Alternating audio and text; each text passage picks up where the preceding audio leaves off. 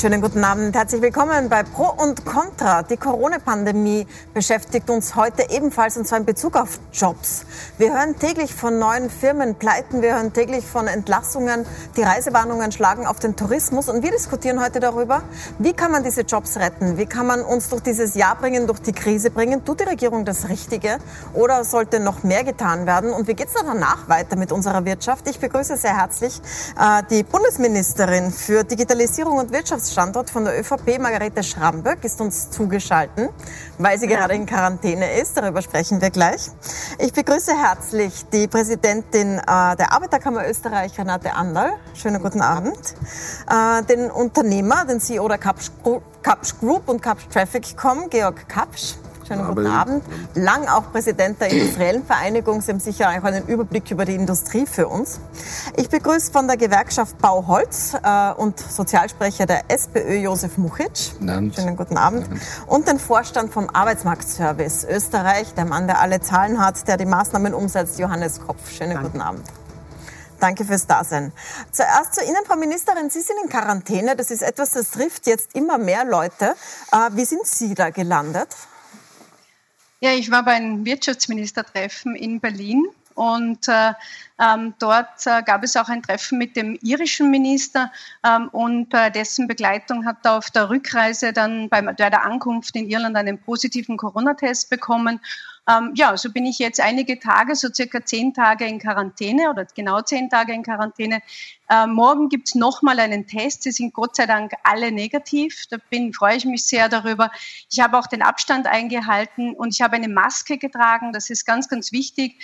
Ähm, somit waren wir geschützt dadurch und äh, mit großer Wahrscheinlichkeit habe ich gar nichts und kann am Freitag äh, wieder äh, im Büro arbeiten und wieder hinaus. Äh, Im Moment arbeite ich von zu Hause aus. Schön, dass Sie auch so dabei sein können bei der Diskussion, trotz der Quarantäne. Ich würde gerne eine erste Runde machen darüber, wie uns derzeit diese Corona-Pandemie auf dem Arbeitsmarkt trifft und vielleicht gleich zu solchen Fällen. Frau Anderl, es sind ja jetzt immer mehr, die von sowas betroffen sind. Sei es selber, sei es, weil die Kinder zu Hause bleiben müssen, weil irgendwo ein Verdachtsfall oder ein Positivfall ist. Und viele haben zugleich Angst um den Job und schon sehr viel Entgegenkommen bekommen von den Arbeitgebern. Wie, wie geht's denn den Leuten derzeit so mit dieser Unsicherheit? Sie haben es angesprochen, also bei vielen Beschäftigten herrscht diese Unsicherheit. Und auch, ich glaube, eine der größten Unsicherheiten ist tatsächlich äh, Kindergarten und Schule. Denn äh, jene, die in den Job gehen können oder auch müssen, es gibt ja ganz viele Frauen, das sind sozusagen unsere Systemerhalterinnen, die auch in der Krise gezeigt haben, dass wir sie brauchen. Wenn ich am ganzen Bereich der, äh, im Gesundheitsbereich denke, aber auch im Supermarkt, dann haben die Frauen schon Bedenken natürlich, was passiert, wann mein Kind jetzt zu schnupfen beginnt. Man weiß ja nicht genau, wie, äh, welche Symptome tatsächlich dann Corona-19 bedeuten. Und da ist die Unsicherheit schon, soll ich zu Hause bleiben bei meinem Kind? Habe ich noch Pflegefreistellung? Habe ich diese Sonderbetreuungsmöglichkeit? Also hier ist es schon sehr gravierend, wo ganz viele Eltern vor allem Angst um ihre Jobs haben. Aber mhm. die zweite Situation, die wir noch haben, wenn ich es anmerken darf, sind jene, die zu Hause jemanden pflegen.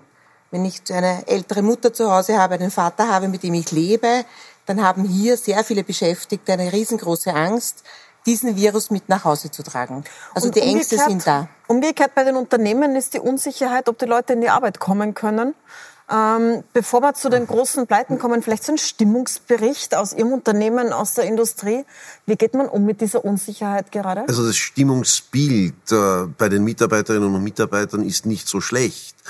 Allerdings, es ist jedenfalls besser, als es im März war. Dort war die Angst wesentlich größer. Jetzt hat man gelernt, mit den Themen etwas umzugehen. Wir wissen, was wir zu tun haben in einer Situation, wenn sie ärger wird, als sie jetzt ist. Und ähm, ich habe ein Bedenken, das wird die Grippewelle sein. Denn mhm. wenn jeder, der schnupft oder Halsweh hat, dann im Herbst meint, er ist Corona, er könnte Corona-krank sein, dann kann das Unternehmen lahmlegen. Und wenn Sie dann noch die Corona-App nehmen und da drückt jemand und 30 Leute in seiner Umgebung bekommen das, das hat einen Multiplikatoreffekt so und dergleichen. Und ich glaube, da kann es dann schon zu einer relativ großen Verunsicherung kommen. Und daher muss man in den Unternehmen darauf achten, dass man äh, Teams trennt und dass man einfach versucht, äh, in eine Art Schichtbetrieb, jetzt meine ich nicht den klassischen Schichtbetrieb in der mhm. Produktion, sondern Homeoffice-Schichtbetrieb zu machen. Also, dass man einfach Kontakte vermeidet, auch in der Arbeitswelt. Ich würde gerne kommen zur Situation am Arbeitsmarkt. Ähm, es sieht ja nicht so gut aus. Wir haben uns, äh, Im Frühling haben wir gehofft, dass nach der Kurzarbeit alle wieder zurückkommen und alles wieder normal ist. Im Herbst genauso ist es nicht. Äh, Johannes Kopf, Sie haben alle Zahlen, Sie sehen die Trends. Wer ist denn besonders betroffen jetzt? Also wo müssen die Leute fürchten, keinen Job mehr zu haben? Kurzarbeit ist am stärksten in der Industrie. Das mhm. muss man deutlich sagen. Da sind die meisten kurzarbeitenden Menschen. Äh, aber die Betroffenheit ist natürlich noch höher, wenn ich nicht kurzarbeite, sondern arbeitslos bin. Und äh, von der Arbeitslosigkeit betroffen sind es vor allem Menschen aus dem Tourismus. Es sind mehr junge Menschen als äh, im Haupterwerbsalter. Es sind Menschen aus der Arbeitskräfteüberlassung, also aus der Zeitarbeit. Ähm, und es sind natürlich auch Menschen, die etwa aus dem Eventbereich ganz besonders äh, negativ ist natürlich Stadthotellerie, wo auch die Betriebe sehr stark betroffen mhm. sind. Und es gibt ja eine richtige Pleitewelle. Ich habe jetzt nur ein paar, also Entlassungswelle, Pleitewelle noch nicht, aber vor der fürchtet man sich. Aber Entlassungen. MAN 2300 angemeldet, Casinos Austria 600, FACC 650 Arbeitnehmer angemeldet zur Kündigung, Sacher Hotel 140, Meier Mellnow 130, die Föst 500, Swarovski 1800. Ich kann jetzt das gar nicht weiter aufzählen, weil die Liste ist schon so, dass man sich sich denkt, so, uh, da kommt wirklich was auf uns zu. Ähm, von der Gewerkschaft habe ich gesehen beim Metaller Abschluss, sie waren in einer Stunde fertig. Normalerweise verhandeln sie wochenlang. Die Metaller, ist es wirklich so schlimm? Ja, man muss vielleicht äh, erwähnen, es hat heuer auch ähm, während dieser Corona-Intensivphase Sozialpartnergespräche gegeben und wir haben im Frühjahr auch äh, Kollektivvertragsabschlüsse getätigt.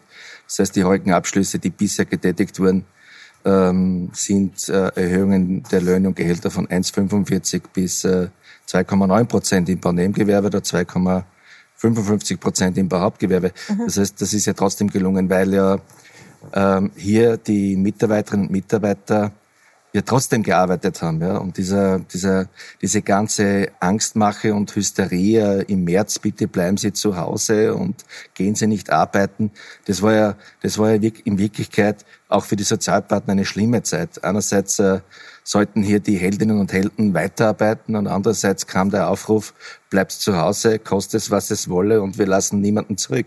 Also man muss schon daraus lernen. Und ja, im März und im April haben auch die Sozialpartner und äh, auch die Oppositionsparteien äh, hier der Regierung vertraut und Maßnahmen mitgetragen. Äh, letztendlich war dieses komplette Runterfahren ähm, nachträglich betrachtet sicherlich übertrieben.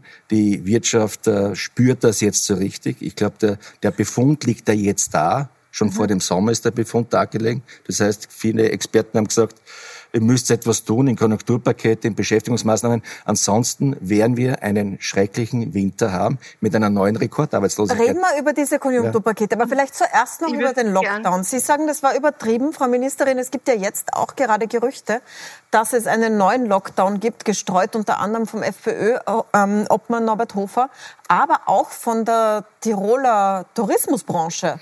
Da hört man Stimmen, sie wollen bitte einen Lockdown, um von der Reisewarnungsliste runterzukommen, damit das Wintergeschäft gerettet wird. Aber sagen Sie uns mal, kann es sein, dass es einen gibt im Oktober in den Herbstferien?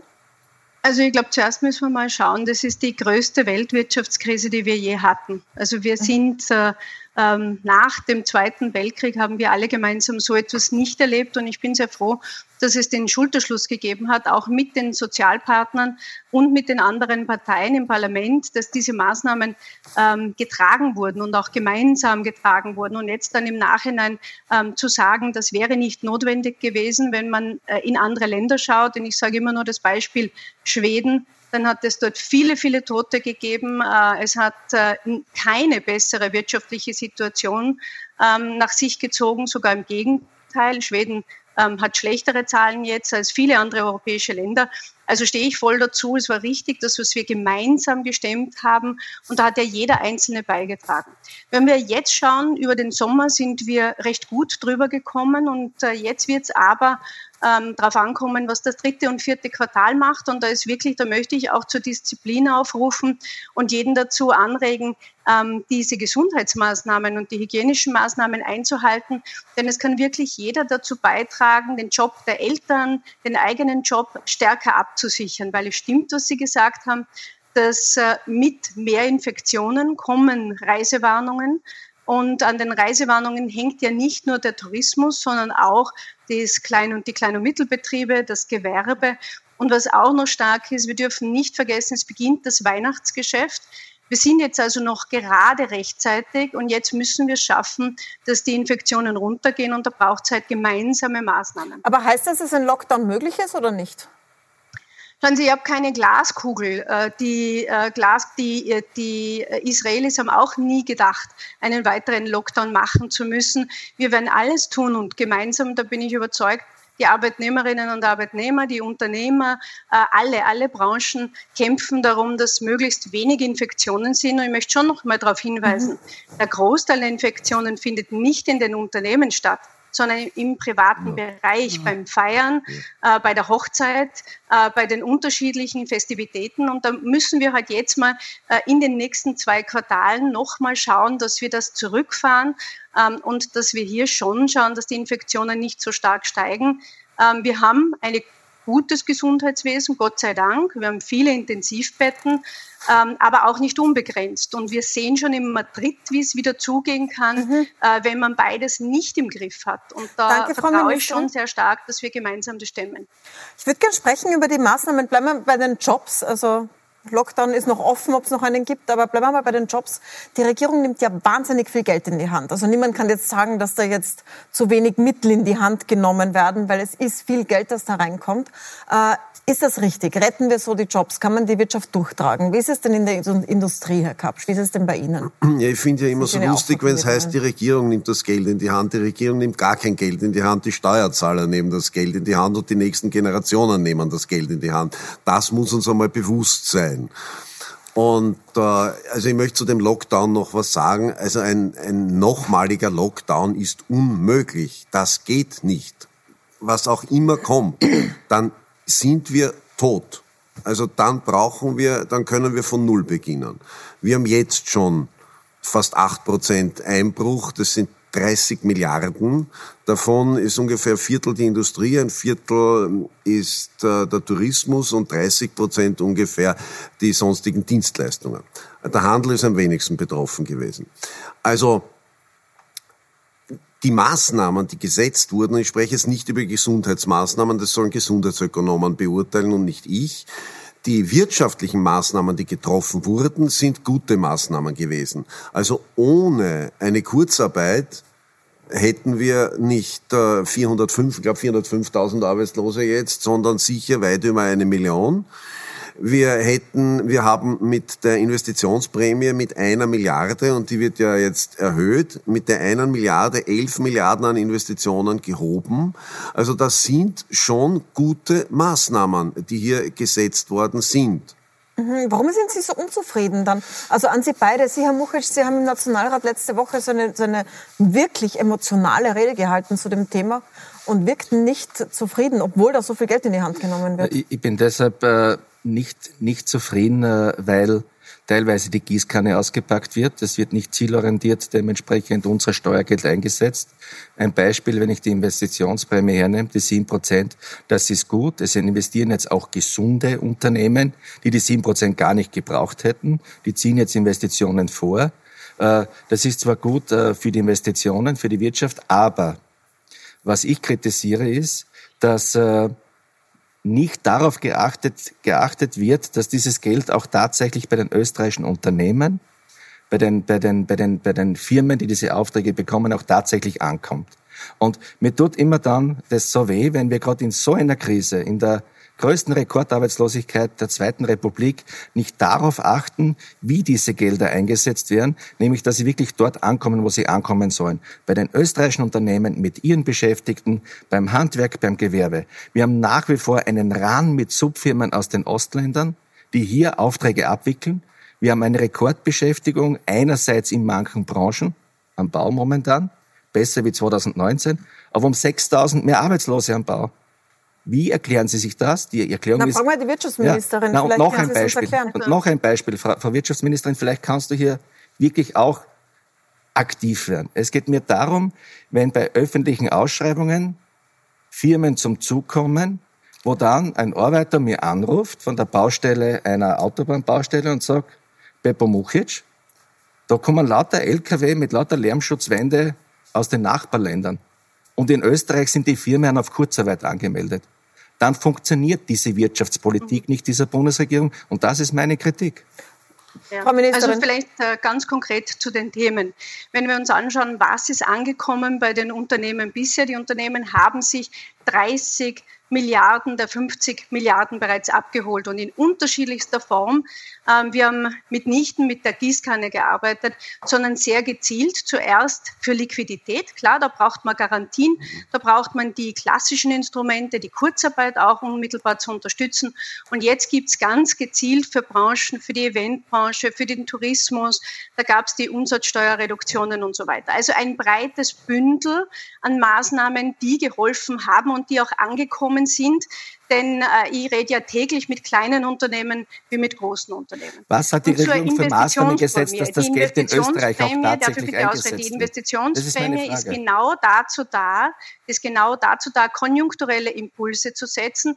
Und 62 Prozent der Investitionsprämie wurden von Kleinstunternehmen abgeholt. Das sind Unternehmen mit weniger als zehn Mitarbeitern, die es dringend brauchen und die auch Investitionen vorgezogen haben. Also Sie haben den Bau genannt. Sie haben, äh, es geht, gibt auch Branchen, ähm, die hier jetzt in der Lage sind zu investieren und das ist breit gestreut. Ich glaube, innerhalb von 30 Tagen wirklich, dass hier 13 ähm, Milliarden sind es mittlerweile an Investitionen ausgelöst worden sind. Wir haben zwei Milliarden gemeinsam zur Verfügung gestellt. Sie haben auch mitgestimmt im Parlament. Dafür mein Dank auch.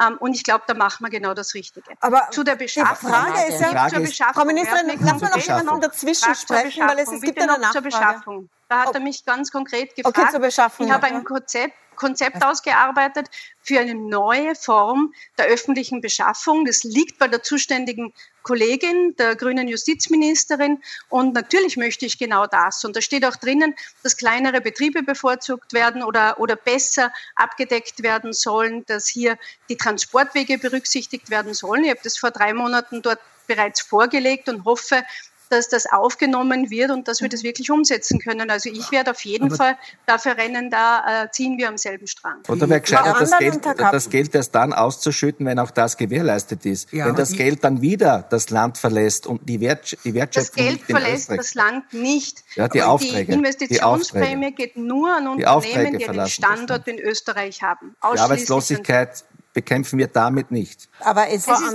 es wurde ähm, auch schon angesprochen, Frau Minister, dass ja jetzt derzeit eine wirkliche Kündigungswelle unterwegs ist von vielen großen Betrieben. Und jetzt gibt es den einen oder anderen, der tatsächlich Corona-bedingt äh, diese Kündigungswelle aussprechen muss. Aber wir sind davon überzeugt, es sind nicht alle. Und da ist die Frage, was kann die Bundesregierung machen, wenn Unternehmen ganz einfach jetzt in dieser Zeit vorher Förderungen kassiert haben und jetzt aber ins Ausland gehen, weil man dort billiger produzieren kann. Ich glaube, dass es hier schon Mittel seitens der Bundesregierung geben muss, dass man hier Einhalt gebietet, dass hier hunderte Menschen arbeitslos werden, nur weil der Betrieb sagt oder das Unternehmen sagt, der Ausländer sagt, sozusagen der nicht in Österreich ist, mein Werk kommt jetzt ins anderes Land, dort kann ich billiger produzieren. Ich glaube, in einer Krisenzeit, wie wir jetzt sind, muss die Bundesregierung hier auch die Verantwortung übernehmen und sagen, hier müssen wir was tun. Herr Kopf, ja, wie möchte ich gerne kurz okay, noch kurze Antwort, ja? Ja, ganz kurze Antwort, weil die Investitionsprämie genannt worden ist. Die Sicherheit, ich habe eine aktuelle Analyse da 150.000 Arbeitsplätze in Österreich. Sie ist so gut angelaufen und so rasch. Und zu dem zweiten Punkt, natürlich, äh, mir gefällt das überhaupt nicht, dass äh, internationale Unternehmen in dem äh, Sinne vor allem in der Automobilindustrie hier absiedeln wollen, vor allem nach Polen, in die Türkei. Und ich bin mit vielen dieser Unternehmen immer mit dem Vorstand im Gespräch äh, und auch andere Lösungen zu finden. Da ist absolut richtig, dass wir gemeinsam, da sind ja die Betriebsräte, daran zu arbeiten und wir als Regierung auch, ähm, dass wir alternative Lösungen finden für diese Standorte und da bin ich äh, intensiv im Gespräch. Aber Herr Kapsch, damit dreht man aber eigentlich EU und Globalisierung. Ich wollte gerne, Sie haben mir ein Stichwort geliefert ja. jetzt. Sie haben mir wirklich ein Stichwort geliefert. Eines der Grundprobleme der Corona Situation ist, dass wir uns auf unsere nationalen Grenzen zurückziehen. Und wenn wir das in Europa machen und wenn wir weder die Gesundheitsthematik europaweit lösen, noch die Wirtschaftsthematik europaweit lösen, dann wird uns das auch als Österreich nichts helfen.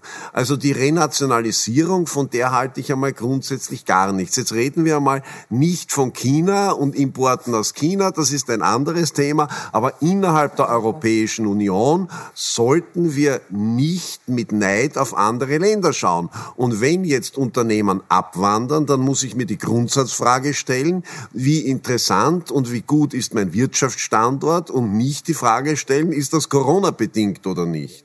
Das heißt, Aber Herr, Herr Kapsch, äh, bitte, Herr eine Frage direkt darauf. Finden Sie es persönlich richtig, dass wir als Steuerzahlerinnen und Steuerzahler Unternehmen helfen, genau Gelder zur Verfügung stellen in dieser schwierigen Situation, damit sie nach Ausschöpfung dieser Beihilfen dann sagen, und jetzt schließe ich das Werk, die Maschinen kommen nach Polen, die Maschinen kommen woanders hin. Finden Sie das, finden Sie das in Ordnung? Ja ich, oder nein?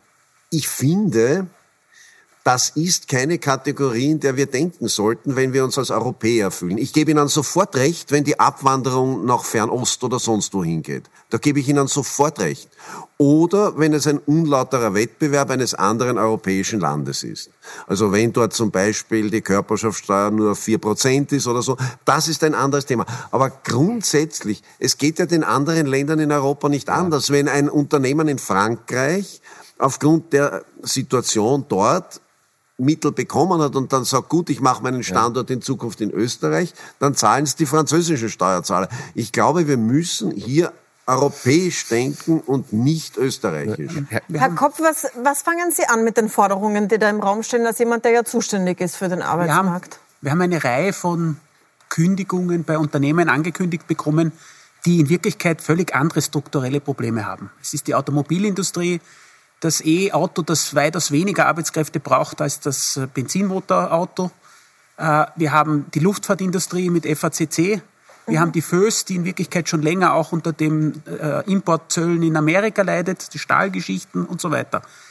Wir haben jetzt, auch mir erschien das ein bisschen merkwürdig, dass wir da so im Tagesrhythmus größere Personalabbauten bekommen haben am Arbeitsmarkt Aber selbst. Heißt das, dass es ein Strukturwandel ist, der sowieso stattfindet und jetzt hat die Corona-Krise dem einen Schubs gegeben oder kann man das aufhalten? Aus meiner Sicht ist das jedenfalls bei einer Reihe von den genannten Unternehmen zu sehen.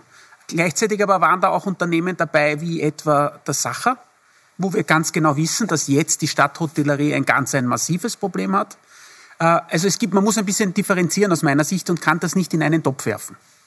Frau Ministerin, dazu noch?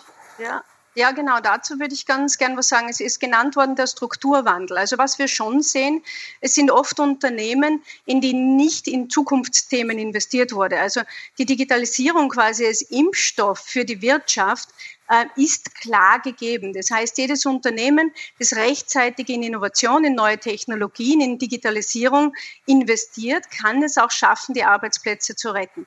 Und da haben wir in Strukturen, das ist sowohl in der Automobilbranche so gegeben, als auch in anderen Branchen oft die Situation jetzt, dass das nicht gemacht worden ist. Und da wirkt natürlich der Coronavirus und eine generelle wirtschaftlicher Abschwung weltweit wie ein Katalysator.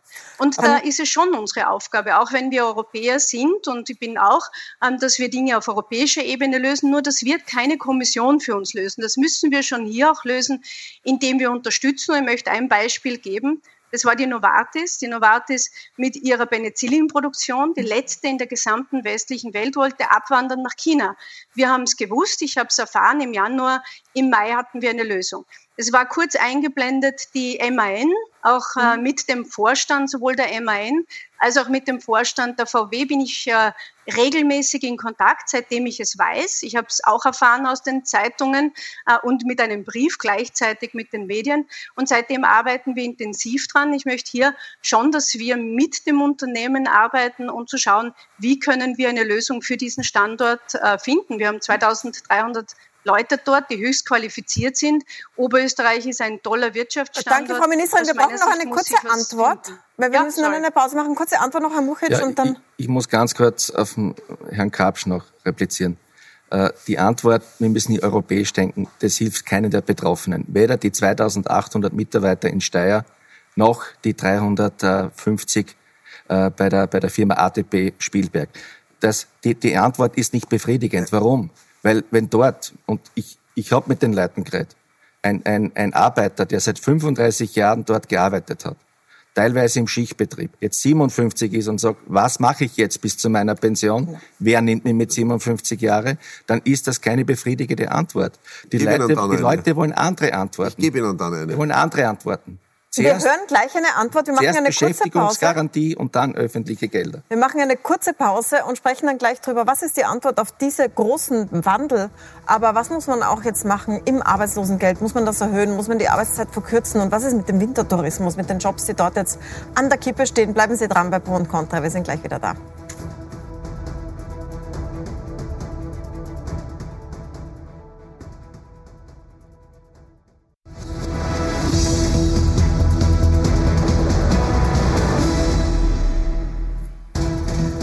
Willkommen zurück bei Pro und Contra. Wir, wir reden über die Corona-Pandemie und die Jobs, die sie kostet bei einer ganzen Welle von Kündigungen in verschiedensten Industrieunternehmen, im Tourismus und so weiter.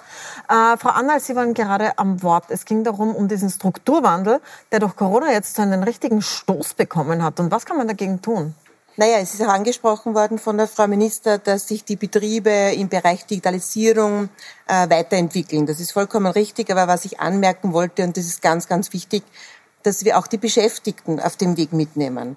Das heißt, wir brauchen ganz dringend eine Qualifizierungsoffensive. Es ist ja angedacht, dass es hier eine Arbeitsstiftung geben sollte. Da mhm. fehlen uns noch die Inhalte. Wir wissen nicht, ob es da, also die Idee ist super, aber für uns ist der siebte Schritt. Dazwischen fehlen uns einige Schritte. Äh, wissen wir, welche Betriebe, welche Beschäftigten brauchen? Haben wir da eine wirtschaftspolitische Strategie? Wie gehen wir das an? Viele Fragen sind da offen. Aber gerade im Bereich Digitalisierung ist es mir ganz, ganz wichtig, auch die Beschäftigten die Chance zu geben, hier mitzudiskutieren, mitzureden und mitzugestalten. Das heißt, nehmen wir sie bitte mit. Es mhm. bringt uns gar nichts, wenn wir nur die Betriebe auf dem wegschicken und die Beschäftigten hinten anlassen. Das da würde ich gerne noch dazu kommen, aber ich brauche auch noch eine Antwort von Ihnen, Herr Kapsch, auf den Herrn Muchitsch vorher, der gesagt hat, es nützt. Sie haben gesagt, Europa ist wichtig und man kann nicht jetzt Grenzen in Europa aufziehen. Herr Muchitsch hat gesagt, das nützt aber dem einzelnen Beschäftigten nicht. Der kann ja nicht auch mit übersiedeln. Das nützt ihm nichts, wenn es da keine Lösung gibt. Herr Muchitsch, da gebe ich Ihnen natürlich vollkommen recht. Äh, kurzfristig nützt das gar nichts und äh, den betroffenen Menschen nützt es auch nichts. Aber ich muss mir dann die Frage stellen, was muss ich am Standort tun, damit so etwas nicht passiert. Also was, das ist was, die Herr Kapsch, was muss man tun, damit es ging um Unternehmen, die abwandern, nachdem sie Förderungen kassieren hat. Was müsste man tun? Ja, ich meine, wir haben seit Jahren sagen wir, was äh, an diesem Standort getan werden muss. Wir wir haben einiges getan, wir haben aber nicht genug getan. Ich möchte jetzt nicht die ganze Liste wieder auflisten, weil dann sagt mir der Herr Muchitsch, klar, na gehen's bitte, das ist ja Schnee von gestern, obwohl ich der Meinung bin, es ist äh, Schnee, der noch nicht gefallen ist. Aber, aber man muss halt kurzfristige Maßnahmen auch setzen und dann kann man auch in solchen Situationen, solange das beihilfenrechtlich möglich ist, solchen Unternehmen helfen. Weil die Digitalisierung ist gut und schön, die brauchen wir, aber sie wird uns nicht alle Probleme lösen, zumindest nicht kurz- bis mittelfristig. Und daher brauchen wir hier kurzfristige Lösungen auch. Und vielleicht gelingt es, solche Unternehmen drüber zu heben. Und es gibt viele Unternehmen, die Corona-bedingt. FACC ist ein klassisches Beispiel. Wenn man die Luftfahrtindustrie einbricht, was soll FACC dann tun? Digitalisierung klingt immer super und Bildung, aber es gibt ja auch Branchen wie zum Beispiel, sagen wir, der Tourismus. Ähm, der jetzt wirklich an der Kippe steht. Wir wissen nicht, wird es eine Wintersaison geben oder nicht. Derzeit schaut es nicht gut aus. Also zumindest für die nächsten Wochen haben wir Reisewarnungen und der Deutsche dürfen nur kommen, wenn sie bei der, Rückf äh, bei der Rückfahrt nach Deutschland fünf Tage in Quarantäne gehen. Das ist natürlich für Leute, die eine Woche Skifahren gehen, ein zu großes Opfer. Ähm, da hilft der Digitalisierung nichts. Was macht man mit den ganzen Jobs, die da dranhängen? Ja, hilft die neun Milliarden, die deutsche Touristen nach Österreich bringen. Selbst im Tourismus ist Digitalisierung ein großes Thema, muss man offen mhm. sagen. Ja.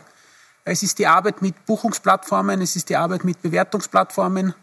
Äh, Nützt auch nichts, wenn niemand kommen darf, oder? Äh, nein, naja, ganz sicher. Vielleicht darf ich da dann, ähm, wenn der Herr äh, Kopf gesprochen hat, was ergänzen dazu. Ähm, ganz sicher ist diese akute Situation jetzt eine, eine besonders problematische für den Tourismus. Äh, niemand weiß, wie diese Wirtschaftskrise jetzt ausschaut. Hat sie die Form, wie wir alle hoffen, eines Vs? Und, und wie auch noch viele Prognosen sagen, dass wir im nächsten Jahr gleich wieder um 5% wachsen können. Ist es ein U mit einer längeren Ding? Ist es ein W? Auch das könnte, könnte sein, mhm. dass wir jetzt sozusagen zwar ein etwas steigen sehen, aber noch einmal runterfallen. Vielleicht doch mit welchen Prognosen rechnen Sie?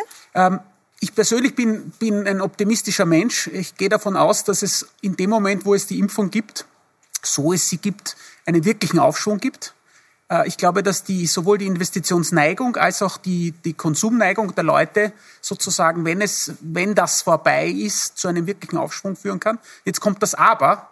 Die Frage ist, ob die Leute dann noch ein Geld haben und die Firmen noch ein Geld haben. Und das hängt davon ab, wann es diese Impfung gibt, wann mhm. es diese äh, Lösung sozusagen gibt. Und wenn das lange dauert, der Guardian hat unlängst darüber geschrieben, kann es auch ein L sein in der Form her. Das heißt, die Wirtschaft bleibt für immer am Boden ja, sozusagen. Für immer, aber für lange. Frau Ministerin, wie lange kann denn die Regierung die Unternehmen jetzt noch durchretten? Weil da ist ja schon viel Geld im Spiel.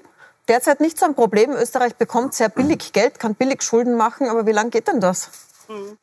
Ja, also wie gesagt, die 50 Milliarden sind noch nicht ausgeschöpft. Wir liegen jetzt bei 30 Milliarden in etwa. Ähm, und ich wollte auf einzelne Themen, die angesprochen worden sind, ganz kurz eingehen. Mhm. Was den Tourismus betrifft und den Handel, vor allem das Weihnachtsgeschäft, möchte ich wirklich noch einmal sagen, das liegt an uns allen und alle aufrufen auch zu dieser Disziplin nochmal ähm, selber sich bewusst zu sein, muss ich jetzt diese Feier wirklich äh, machen äh, oder können wir mit den Ansteckungszahlen nach unten kommen. Das ist das Einzige, was kurzfristig hilft, denn in Deutschland wird ganz klar nach Zahlen definiert, äh, wer eine Reisewarnung bekommt und wer nicht. Und wenn wir diese Reisewarnungen wegbekommen, dann wird es auch wieder leichtere Bewegung zwischen Deutschland und Österreich geben. Dann zu dem weiteren Thema der Industrieunternehmen, die vom Herrn Muchit stark angesprochen worden sind und auch die ATP, Sie haben es genannt. Also muss ich schon auch darauf eingehen, dass ich mich schon auch sehr gewundert habe, dass äh, der Herr Matzenetter und der ja jetzt Nationalratsabgeordnete äh, ist, Ihr Kollege aus der SPÖ und der Herr Wittmann, ein früherer Nationalratsabgeordneter der SPÖ, beide im Aufsichtsrat sitzen und beide diesem, dieser Insolvenz und diesen Maßnahmen bei ATB zugestimmt haben. Also das ist ein bisschen äh, Wein trinken und Wasser predigen, die Regierung äh, medial sozusagen hier vorführen und zu sagen, ja, ihr macht alles falsch, aber andererseits, wenn man selber mitentscheiden kann, dann anders zu entscheiden. Herr Much, Was es für die ATP Antwort? braucht, ist das Investitionskontroll, ja, das stimmt, Investitionskontrollgesetz. Beide haben damit gestimmt, sie haben sich nicht einmal der Stimme enthalten. Das Investitionskontrollgesetz hätte wenn ich es früher gehabt hätte, das vermeiden können. Nämlich, wenn ein chinesisches Unternehmen aus einem Drittstaat einsteigt, wird es in Zukunft einen genauen Blick drauf geben und auch Vorgaben, äh, Auflagen geben, dass nicht hier sofort zugesperrt werden kann. Hier war ich mit dem Investitionskontrollgesetz im Juli, im Sommer zu spät dran, aber für zukünftige werde ich auf jeden Fall äh, darauf achten. Direkte Antwort, Herr Mokic? Ja, direkte Antwort. Es geht ja nicht nur um ATP. Fakt ist, es ist ein Unterschied, bin ich im operativen Geschäft tätig oder sitze ich in einem Aufsichtsrat. Da gibt es wie Sie wissen, Frau Ministerin. Unterschiede. Ich habe Fakt ist, das gleiche System, das gleiche System ist bei MAN Steyr. Das gleiche System ist bei zustimmen, dass das geschlossen wird und die Mitarbeiter abgebaut werden. Ich zugehört. Das ist meine Sicht der Dinge. Ich zugehört. Das passierte ein, ein Muster, da ist ein Muster dahinter. Das Gleiche passiert bei Emma in Steyr, das Gleiche passiert bei vielen andere, andere Unternehmen. Was Sie passiert da, Mokic? Können Sie es schildern? Weil ich glaube, nicht jeder kennt Staat, diese Fälle. Der Staat wird dementsprechend äh, genutzt, um, um Staatsgelder zu bekommen, zum Beispiel Kurzarbeit. Und dann sagt man, jetzt brauchen wir eine Neuaufstellung, eine Umstrukturierung. MAN hat zum Beispiel gesagt, jetzt warten wir mal ab die nächsten Wochen, inwieweit der Betriebsrat bereit ist, bei Überzahlungen überhaupt gesprächsbereit zu sein. Das heißt, die Einkommen der Mitarbeiter hinunterzufahren. Da ist ja Strategie dahinter. Und diese Strategie kritisiere ich. Ich bin ja voll Ihrer Meinung, wenn es heißt, Infektionen runter, und Beschäftigungsmaßnahmen, Konjunkturpakete wieder rauf. Ja. Das ist ja die einzige Chance, aus der Krise rauszukommen genau. bei der Arbeitslosigkeit, wenn wir Beschäftigung in Österreich schaffen in Österreich. Aber da kann man ja ein bisschen draufschauen mit einer Lupe und sagen, was ist falsch gemacht worden, was müssen wir besser machen. Und da gibt es viele Möglichkeiten, ja. da gibt es Vorschläge im Vergabewesen, im Vergabegesetz, bei Direktvergaben für Gemeinden, damit schnell Aufträge vergeben, bevor Einsprüche, Gutachten und nur Verzögerungen und zähe Genehmigungsverfahren sind. Da gibt es einen, einen, eine, eine Fülle von Vorschlägen, wie wir das schaffen können. Sie müssen das nur aufgreifen. Sie müssen es tun und nicht sechs Monate nachdem hier dieses Lockdown stattgefunden hat, zum Leidwesen aller Unternehmer und deren Beschäftigten, sondern das hätte man auch schon alles viel früher machen können. Und die Arbeitsstiftung angesprochen, also das ist auch nur ein Deckmantel, wo es zusätzliche Gelder gibt für bestehende Schulungsmaßnahmen. Aber das ist ja keine Arbeitsstiftung. Eine Arbeitsstiftung sind, wäre ganz was anderes. Das sind, ja, ich rede jetzt da für meine Kollegin, sind 700 Millionen äh, Euro. Sie wissen genau, Zwei Jahre. dass mit diesen Themen Umschulungen gemacht werden. Ja. Und wir werden sehen, wie es jetzt in der nächsten Zeit äh, weitergeht. Das Wichtigste wäre, dass die Betriebe überleben, dass wir die erhalten, drum auch die Maßnahmen wie die Kurzarbeit und Fixkostenzuschuss und andere, damit die Strukturen erhalten bleiben grundsätzlich. Denn die österreichischen Betriebe waren ja gesunde Betriebe, bevor sie in die Krise hineingegangen sind.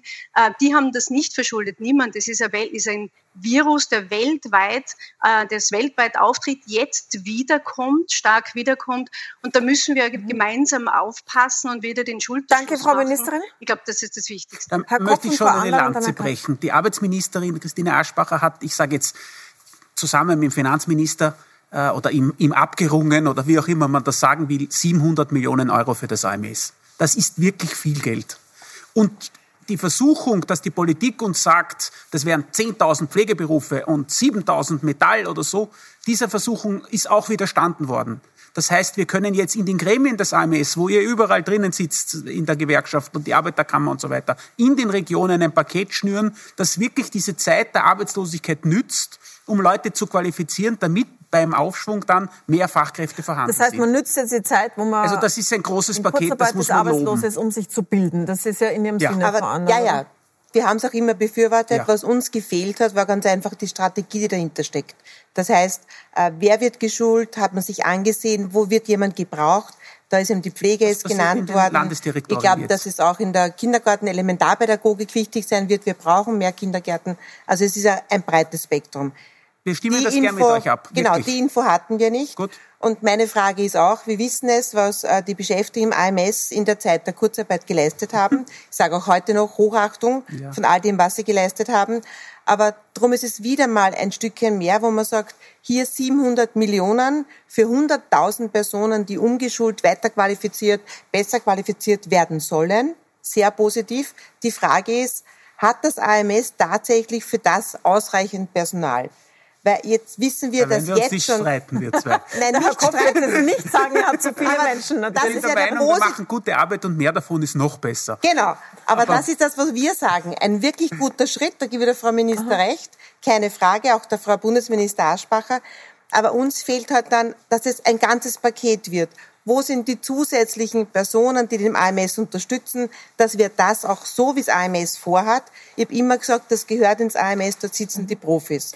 Darf Aber wenn ich keine Profis weitermachen? Haben, also ich glaube, es sind sich alle einig, dass, äh, dass Schulung gut ist, dass Weiterbildung gut ist. Sie sind sich alle einig, dass jetzt Geld dafür da ist. Es gibt aber ganz verschiedene Zugänge, was jetzt Leute bekommen sollen, die jetzt arbeitslos werden. Es gibt den Zugang von Leuten, die sagen, man muss das Arbeitslosengeld erhöhen weil jetzt sind so viele arbeitslos, brauchen mehr Geld. Es gibt den anderen Zugang, der sagt, das Arbeitslosengeld soll vielleicht erhöht werden, aber dann auch sinken und die müssen flexibler sein, weil äh, es muss zumutbar sein, auch über ein paar Bundesländergrenzen zu wechseln, wenn es dort einen Job gibt und da nicht mehr. Aber Herr Kapsch, äh, ich gebe Ihnen jetzt das Wort dazu. Sie haben zuerst gesagt, es braucht gleich Frau Anderl, Sie können dann antworten. Ähm, was ist Ihre Meinung? Sollten wir das Arbeitslosengeld jetzt erhöhen? Ich sehe ehrlich gestanden keinen Grund, warum man das Arbeitslosengeld jetzt erhöhen sollte. Ich denke, man, äh, wir haben ein Problem, aber das Problem hat sich schon vor Corona abgezeichnet. Österreich war immer berühmt dafür, einen hohen Prozentsatz an Kurzzeitarbeitslosigkeit zu haben. Und Kurzzeitarbeitslosigkeit ist auch kein wirkliches Problem. Aber es hat sich schon vorher abgezeichnet, dass wir Langzeitarbeitslosigkeit immer stärker und stärker bekommen. Und genau das ist es, was wir jetzt vermeiden müssen. Und Langzeitarbeitslosigkeit können wir meiner Meinung nach nur durch zwei Maßnahmen Das eine ist Bildung, weil mehr, weit mehr als 40 Prozent der Arbeitslosen sind welche, die nur Pflichtschulabschluss haben. Und zweitens über die Frage der Flexibilität und der Zumutbarkeitsbestimmungen. Auf die Diskussion möchte ich mich nur am Rande einlassen, weil es natürlich von der jeweiligen Lebenssituation, das sage ich gleich dazu, des Einzelnen abhängig ist. Es ist, es ist ein Unterschied, ob wir Zumutbarkeit verlangen von einem Menschen, der eine Familie zu betreuen hat und integriert ist, oder ob wir das von einem einer oder einem 24-Jährigen verlangen, der kein familiäres Umfeld hat, außer seine Eltern und Geschwister. Ich meine, da muss man schon differenzieren, soweit gehe ich schon. Aber die, das sind die beiden Möglichkeiten, die wir haben. Die Bildung ist etwas mittel- bis langfristiges. Man kann nicht von heute auf morgen jemanden äh, in seiner Qualifikation heben. Das dauert. Das setzt aber auch den, also da sind sich alle einig, dass das wichtig das ist. Ja. setzt aber auch den Willen der Menschen voraus. Und bei der Bildung ist, glaube ich, eines wichtig, dass wir auch berücksichtigen, dass es wirtschafts- und unternehmensnah ist. Weil dann geht's nämlich schneller und mhm. direkter. Und bei der, ich möchte Frau Andal, wenn ich Sie richtig verstanden habe, recht geben. Wir brauchen schon eine Struktur. Wir müssen uns schon ja. überlegen, wen bilden wir in welche Richtung? Was sind zukünftige Felder? Und da sind die Sozialberufe, da ist die Lehr, das, da, da ist der Lehrberuf, da ist der Elementarpädagogikberuf ein ganz wesentlicher. Dann müssen wir aber auch diesen Berufen ein höheres Sozialprestige geben und sie besser bezahlen. Gut. Herr Muchic, Arbeitslosengeld erhöhen und Zumutbarkeitsgrenzen äh, senken in dieser Situation. Was ist da ja, Ihre Antwort? Fakt ist, dass die Langzeitarbeitslosigkeit massiv ansteigt ja. durch Corona. Fakt ist, dass die Verweildauer in der Arbeitslosigkeit eine immer längere wird. Ähm, Im Jänner waren es noch knapp über 90 Tage, jetzt sind wir schon bei 150 Tage, also von drei Monaten auf fünf Monate. Und je länger jemand arbeitslos ist, umso schwieriger ist es, erstens ihn wieder in einen Job zu bringen und zweitens, damit er wöchentlich, monatlich seine Rechnungen bezahlen kann. Und jeder, der nie arbeitslos war in seinem Leben, kann bei dem Thema in Wirklichkeit gar nicht mitreden, weil niemand weiß, was es heißt, mit 970 Euro im Monat das Auslangen zu bekommen, wenn man ein, zwei, drei, vier Monate vorher knapp 2000 Euro bekommen hat. Und deswegen sind wir der Meinung, und vertreten das noch immer. Für diese Menschen, die unverschuldet in Arbeitslosigkeit geraten, weil Firmen abwandern, weil eine Corona-Krise eine Arbeitslosigkeit ausgelöst hat, diese Menschen jetzt zurückzulassen, ist nicht in Ordnung. Das ist nicht in Ordnung. Diese Menschen sollten befristet dementsprechend mit abgeholt werden, unterstützt werden. Wir haben immer gesagt befristet immer befristet, ohne dass wir unterscheiden, warst du im ersten Halbjahr arbeitslos oder so wie die Regierung mit dieser Einmalzahlung mit die 450 Euro nur eine bestimmte Gruppe das bekommen hat. Wir haben immer gesagt, befristet, weil diese Menschen nichts dafür können, dass sie jetzt arbeitslos sind. Frau Ministerin, warum war es eine Einmalzahlung und nicht so eine befristete Erhöhung in so einer großen Krise? Ja, weil eine Einmalzahlung hier auch äh, mehr bringt, weil ich, wenn ich einmal das Geld äh, zur Gänze habe, wir hätten es auch aufteilen können auf Monate, aber das war ja nicht das Ziel, sondern das Ziel war, dass äh, möglichst viel zur Verfügung steht.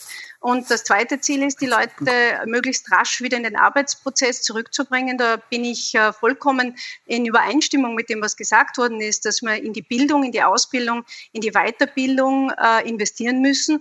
Und zwar genau in dieser Zeit. Wir mussten diese Zeit nutzen, mhm. wo Menschen jetzt nicht beschäftigt sind, dass sie jene Fähigkeiten finden, jene digitalen Fähigkeiten, die sie ähm, dazu befähigen, einen neuen Job zu machen oder in neue Felder hineinzugehen, wie zum Beispiel die Pflege. Ich bin ja ein großer Befürworter der Pflegelehrer und würde mir wünschen, dass auch die Sozialdemokratie da mitgehen würde.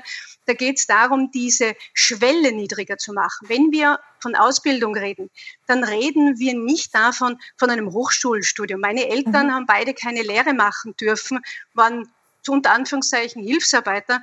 Da geht es darum, dass man hier die Möglichkeit niederschwellig anbietet, in neue Berufe umzusteigen. Da ist das AMS gut ausgestattet äh, dazu und auch die Betriebe wollen hier unterstützen. Ich kenne ganz, ganz viele Betriebe, die investieren äh, in diese Ausbildungen, wenn sie neue Mitarbeiter rekrutieren können. Wir müssen durch diese Phase jetzt durch. Mhm. Ähm, das größte Tal haben wir im zweiten Quartal durchschritten, das tiefste Tal. Jetzt geht es ganz langsam aufwärts. Drittes und viertes Quartal sind noch wichtig um dann wieder rasch im nächsten Jahr wieder in die Arbeitsverhältnisse wieder noch stärker zurückzuführen. Danke, Frau Ministerin. Es Herr gab einen, einen, zweiten Grund, warum es eine Einmalzahlung war. Das war technisch leicht und rasch umsetzbar. Ja. Eine Erhöhung. Und Sie hatten ohnehin viel zu tun beim Ja, genau. Und das ist eine Frage der Programmierung gewesen. Und dazu Aber wären Sie dafür, was, es zu erhöhen? Ähm, ich glaube, wenn man es generell erhöht, muss man sich, erstens einmal, wenn man es generell erhöht, sind Menschen mit sehr niedrigem Arbeitslosengeld äh, an sich einmal nicht erhöht, weil die haben heute schon Nettosatzraten von 80 Prozent. Mhm. Äh, und da muss man sehr aufpassen, wenn man, wenn man eigentlich mehr Geld geben will. Äh, das muss man sich genau anschauen. Und das Zweite, was ich ein bisschen fürchte, ist, wenn man es generell erhöht und dann zusätzlich auch noch die Möglichkeit der geringfügigen Beschäftigung da ist, dann kann es sehr leicht sein, dass wenn man zum Beispiel eine Nettosatzrate von 70 Prozent hat und einen geringfügigen Job, dass einfach der Unterschied zur Vollzeitbeschäftigung zu gering wird. In manchen konstruierten Fällen sogar äh, negativ wäre. Das heißt, es wäre nachher, man hätte mehr Geld davon, arbeitslos zu sein und Plus geringfügig, geringfügig zu arbeiten. Richtig. Also wenn man ganz arbeitet. Aber das kann man lösen, aber man kann es nur nicht ja. rasch lösen. Erstens, glaube ich, kann man es lösen. Ja. Dann ist es nicht die Allgemeinheit, die solche Geschichten hat, dass man arbeitslos ist und geringfügig beschäftigt 18 Prozent aller Arbeitslosen. Ja, aber ich bin trotzdem, dass, äh, so, dass man es anhebt. Es ist heute schon angesprochen worden, dass es darum geht, den Konsum anzukurbeln. Wir müssen schauen, dass die Wirtschaft auch wieder floriert, dass die Menschen Urlaub machen in Österreich, um den Wintertourismus auszugleichen. Aber ganz ehrlich, wenn ich nur mal die Hälfte meines Einkommens habe dann wird sowieso keiner auf Urlaub fahren. Ja, das, das heißt, das ist schon ein Problem. Und wir reden auch immer davon, also ich habe jetzt gestern mit jemandem gesprochen, der jetzt noch in der Kurzarbeit steckt, äh, sonderbarerweise fast voll arbeitet, aber andere Sache, aber der sagt, ich weiß bald nicht mehr, wie es weitergeht, weil mir fehlen 600, 700 Euro. Der ist aber in der Kurzarbeit. Jetzt kann man sagen, du musst glücklich sein, du hast noch einen Job. Aber die Menschen teilen ja ihr, ihr Einkommen ein. Das heißt, was mhm. ich verdiene, so lebe ich. Und auch die, die gut verdienen, wenn der auf die Hälfte zurückfällt von seinem Einkommen, ich sage es bewusst, das trifft ihm wahrscheinlich noch mehr. 55 Prozent von meinem Einkommen. Daher ja zu einer Anhebung, um den Konsum anzukurbeln. Aber der muss sehr gut verdienen, wenn die Herr Gabsch, ich würde gern noch was zu der Differenzierung sagen. Ich halte ja. die Differenzierung für extrem gefährlich. Welche Differenzierung? Die Differenzierung des Grundes, warum jemand arbeitslos ist. Man kann, wird, man kann darüber diskutieren, ob man Menschen, die selbst kündigen und dadurch in die Arbeitslosigkeit kommen und solche, die gekündigt werden. Da kann man darüber diskutieren, ob man das differenziert. Aber. Gibt's ja schon heute. Gibt naja, ein Monat. Vier, ein Monat. Aber ein Monat, das ja. ist ja nichts. Da kein, muss was anderes. Aber das Arbeitslosengeld kriege ich ohnehin nur eine, eine gewisse Zeit. Schon, Wir reden ja. immer, dass es ewig Schon. Ich weiß schon, dass schon man, dann auf, ich, dass man dann auf die Mindestsicherung geht. Das ist mir schon klar. Nein, Aber schon. zu differenzieren, ob ein, jemand arbeitslos wird, weil er aus einem Unternehmen kommt, das Corona-bedingt jetzt in die Insolvenz geht, und jemanden, der vor einem Jahr bei einem Unternehmen arbeitslos wurde, weil es insolvent geworden ist. Ich glaube, diese Differenzierung sollten wir nicht vornehmen. Das, das habe ich nicht gemeint, sondern okay, ganz, Entschuldigung, das, ich habe das, das habe ich nicht gemeint. Äh, klar ist für mich, jene Menschen, die vor Corona arbeitslos waren, haben es jetzt noch schwieriger in den Job zu kommen, als wenn es Corona nicht gegeben hat. Ja, das sind wir. Weil das die Verwe sind wir uns einig. Das ist was, klar. Ich, was ich kritisiere ist bei, bei dieser Einmalzahlung, dass jemand, der von Jänner bis Juni arbeitslos war, inzwischen krank war, der hat nichts bekommen von diesem Bonus und der genau über den Sommer arbeitslos war, der hat was bekommen von diesem Bonus. Und das, das ist nicht gerecht.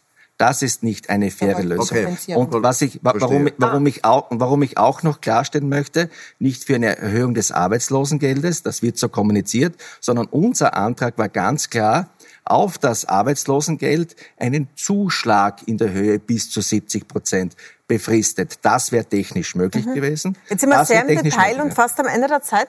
Frau Ministerin, eine kurze Antwort noch. Sie haben sich noch gemeldet. Ja, ich glaube, was wichtig ist, ist, dass wenn wir äh, den österreichischen Standort stärken wollen, dann braucht es eine Standortstrategie, an der ich gerade arbeite, da äh, auch sehr viele Inputs hereinhole aus diesen Gesprächen, die wir jetzt führen, aus anderen Gesprächen mit Unternehmen. Also wir brauchen einen klaren Fahrplan für die nächsten Monate und für die nächsten Jahre. Ähm, und da sind all diese Themen drinnen, dass man sagt, Umschulungen, Digitalisierung, dass man versucht, in neue äh, Bereiche zu erschließen. Wir müssen einfach wettbewerbsfähig sein international. So werden wir es dann schaffen. Und äh, jene, die arbeitslos geworden sind, in dieser Corona-Krise möglichst rasch zurückführen. Die, die schon vorher langfristig arbeitslos waren, daran muss man intensiv arbeiten, weil aus meiner Sicht geht es auch nicht, dass äh, Ältere, und dazu zählen leider schon welche, die über 50 sind, oft von Unternehmen nicht eingeladen werden. Da werde auch ich meinen Beitrag leisten, dass ich die Unternehmen dazu auch äh, bringe, dass wir da etwas daran arbeiten, ähm, dass es nicht sein kann, dass ich ein wertvoller Mitarbeiter bin, wenn ich im Unternehmen bin mit 55, aber kaum bin ich außerhalb, komme ich in kein anderes Unternehmen mehr hinein. Ähm, das ist eine Kulturfrage in den Unternehmen. Und wenn man Fachkräftemangel hat, dann muss es auch möglich sein, dass man auch ältere Mitarbeiter wieder in den Unternehmen beschäftigt. Danke, Frau Ministerin. Ganz zum Abschluss äh, an Sie. Sie haben den Überblick, Herr Kopf, über wer gerade gesucht wird. Und vielleicht mal zum Abschluss die andere Seite anzusehen. Wo bekommt man denn derzeit Jobs? Wo müsste, was was gute, müsste man lernen, um jetzt einen Job zu bekommen? Wenn Sie eine IT-Ausbildung haben, werden Sie massiv gesucht. Im Telekommunikationsbereich haben Sie Job. Der Bau nimmt auch noch. Wir haben noch eine Reihe von Mangelberufen im Baubereich. Mhm. Jetzt kommt der Winter, da wird halt Bauarbeitslosigkeit mehr werden, aber im Frühling, die Baukonjunktur läuft noch immer sehr gut. Äh, ja. Und im Pflegebereich, die qualifizierte Pflege wird ebenfalls sehr gesucht. Gut, das heißt, also, es Darf gibt Branchen, wo tatsächlich ergänzen? gesucht wird, aber nur mit einem Wort kommen Lehrlinge in den Bundesländern. Auch nicht in Wien. In Wien mhm. gibt es viel mehr Lehrstellensuchende, aber in den Bundesländern werden viele Lehrlinge gesucht. Dann danke ich Ihnen sehr herzlich. Danke für die Einblicke und die äh, engagierten Argumente. Ihnen danke ich fürs Zusehen. Sie können die ganze Sendung wie immer nachsehen auf Puls 24 und dort auch empfehlen. Und wir sehen uns wieder nächste Woche, allerdings nicht mit einem Pro und Contra, sondern mit einer Elefantenrunde. Nächsten Mittwoch kommen die Wiener Spitzenkandidaten um 20.15 Uhr und danach gibt es ein Pro und Contra dazu mit typischen Wienerinnen und Wienern äh, am Mittwoch vor der Wienwahl. Ich freue mich, wenn Sie da dabei sind.